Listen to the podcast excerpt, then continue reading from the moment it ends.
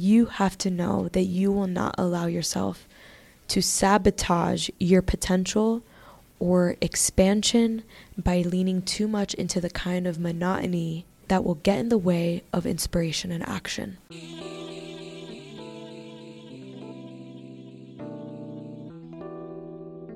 You're listening to Chats with Kat, where I catch up with my fellow millennials every week to share their journey of self-actualization, overcoming fear, and paving the way for a soul's purpose to shine through. Let's start that right here, right now.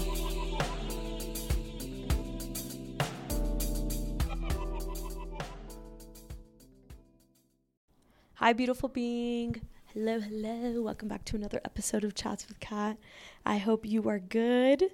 I hope your week is going well, and if it hasn't been, I hope that this episode can carve out a little time for you to forget about your worries and just be here with me. That is my hope. Okay, so in this episode, we are talking about belonging. I feel like this episode is important to dive into now before we start talking to some amazing guests about community and what community means to them. I think it's important to hone into what belonging even means, and this theme of belonging is something that I have talked about on the show in the past, but in the past year, I have been sitting with it more and more during my year of, I've been calling it like the year of expansion and inner reflection and destruction. And so in terms of my inner expansion, a big theme, a lot of my suffering came from a sense of not feeling fully embodied in the sense of belonging. And so I want to start this off by talking about a trip that I took to Puerto Rico with one of my sisters, Deanna. So her and I went to Puerto Rico in May and had a deeply spiritual experience, because I am Puerto Rican, and I didn't at all grow up with my Puerto Rican family or know much of anything about my Puerto Rican ancestry, have never really even claimed being Puerto Rican. And so years ago, this is even before the pandemic, her and I talked about going to Puerto Rico together and doing all of this. And it didn't happen because of the world kind of collapsing in so many ways. But then she got blessed with an opportunity to design a basketball court in the Bronx that was an ode to Puerto Rico and being boricua. And so we went together to Puerto Rico for her to do research and to get inspiration, and for me to just go to the island and connect with this place that my ancestors come from. They do. Do I know them? No, but that's where they come from. That's where some of my blood comes from. That's what has informed me, my culture, my way of being.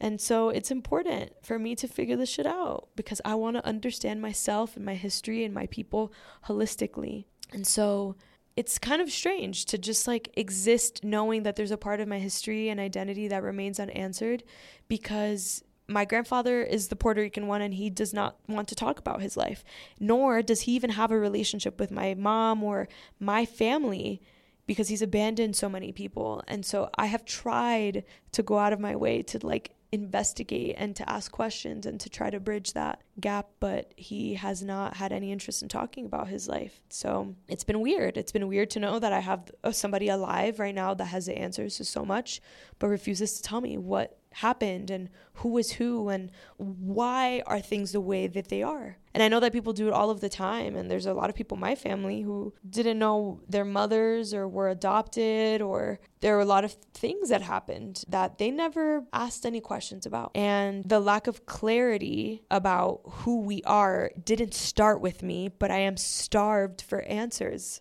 I'm so starved for answers. And that is what has led me to kind of meander in the world for many years, feeling like I don't have a place. And there are things that I will simply never know the answers to. My grandfather, he does not want to talk about things. He just doesn't.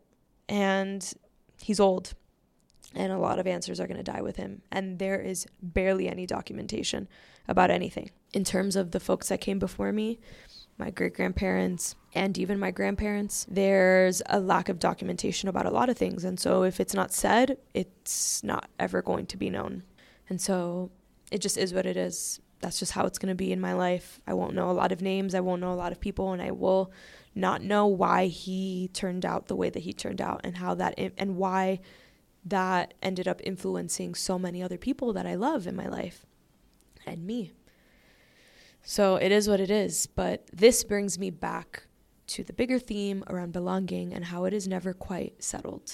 Not really, especially when you are somebody like me who moves around a lot and doesn't find comfort in being too comfortable. And so how do you belong when you have roots in multiple places, in multiple cultures, in multiple languages even? I think that the answer to that is not simple, but it is truly just cultivating a sense of belonging within yourself. That is the answer. That is the only way that no matter where you are in the world, no matter who you are with, no matter what your bank account looks like, no matter who's talking to you, you will not feel alone and you will feel like you have a place because it's within you. So I'm still figuring that out, but I have come up with some perspectives and some approaches that have helped me be able to be in the place that I'm in right now without being overtaken by a sense of like despair or loneliness, which I have felt in the past. And so I'm going to share those with you. I hope if you are somebody that, like me, has struggled with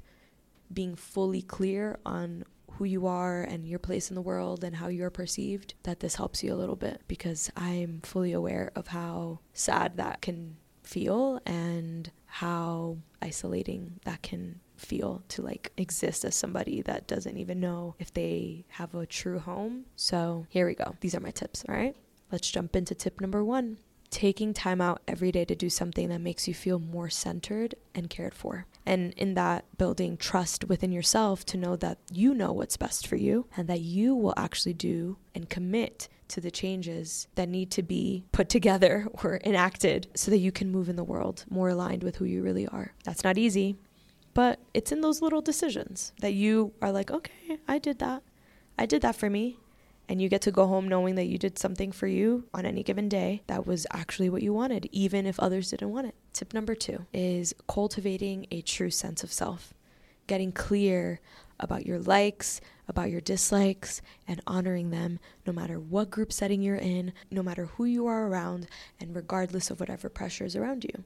And this is basically number 1 too. This is tip number 1 too, but this is more intentional. If you don't know who you really are, which, I mean, I guess not many people know who they really, really are. I think it's like a thing that you're constantly figuring out, but I think it's possible to get pretty damn close. So I would start off with asking yourself detailed questions about anything that you're not certain about. Thoughts about politics, society, your favorite animal, flavor profiles, what do you have an aversion to, what color palettes work for you, what music genres do you like, what hobbies are you attracted to, whatever. Think about it intentionally, like you are dating yourself. Investigate you, investigate your deepest yearnings with as much detail as possible, because the more you know about what makes you you, the better you will be able to navigate your reality, no matter where you are physically, no matter where you live in the world, no matter who's around you.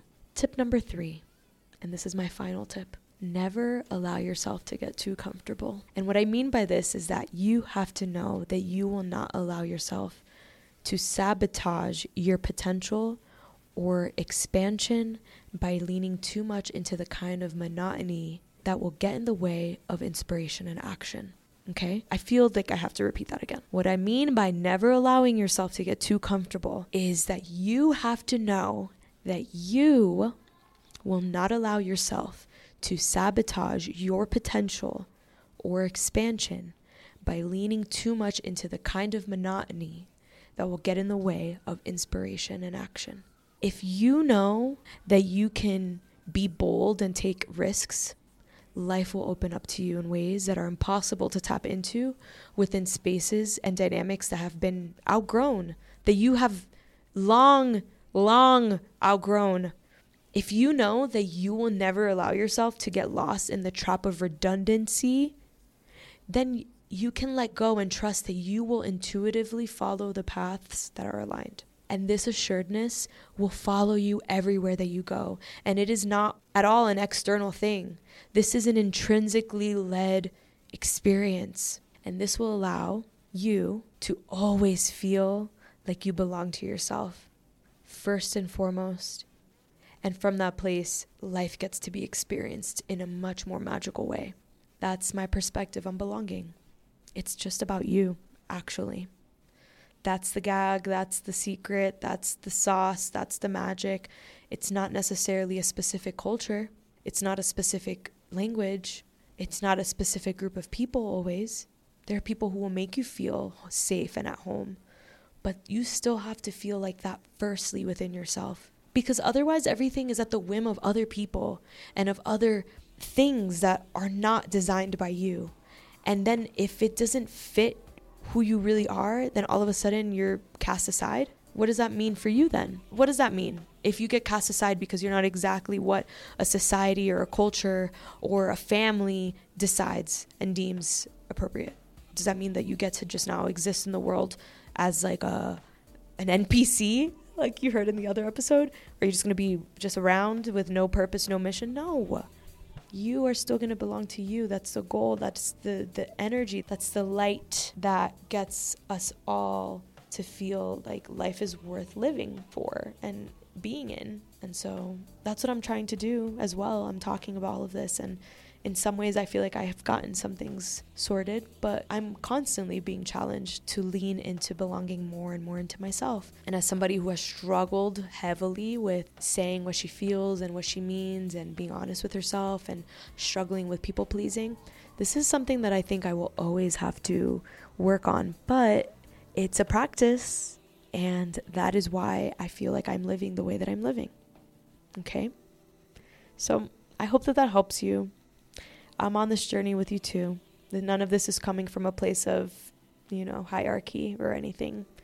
I hope that comes across clearly, that I'm just trying to share the ways in which I've been able to navigate this life a little bit better and with less pain. And if this resonates with you, that means that I am aligned and that you have found your way to me and I to you for a reason. Nothing is by accident. And if it doesn't resonate with you, then that means that you probably already knew this, but maybe you can pass this along to somebody that you feel like might benefit from these tips. And as always, if there's anything that you want to share with me about belonging, about this theme, about any previous episodes, feel free to send me an email to kat@catlantigua.com or DM me on Instagram at kat.lantigua. Whatever you want to do, however you want to get in contact with me, all of my social handles are in the show notes. And yeah, thanks for being here. I hope that you remember that the most important person you can belong to is yourself. That's number one. All right, I'll talk to y'all soon. Ciao! Thanks for tuning in to this week's episode of Chats with Kat. I really hope you enjoyed it. It would be such a treat to know your thoughts about the show. So if you can spare 60 seconds, rate and review this podcast so I can know what's on your heart. Plus, it'll also help new potential listeners get a glimpse into the energy of the beautiful community that we are building over here.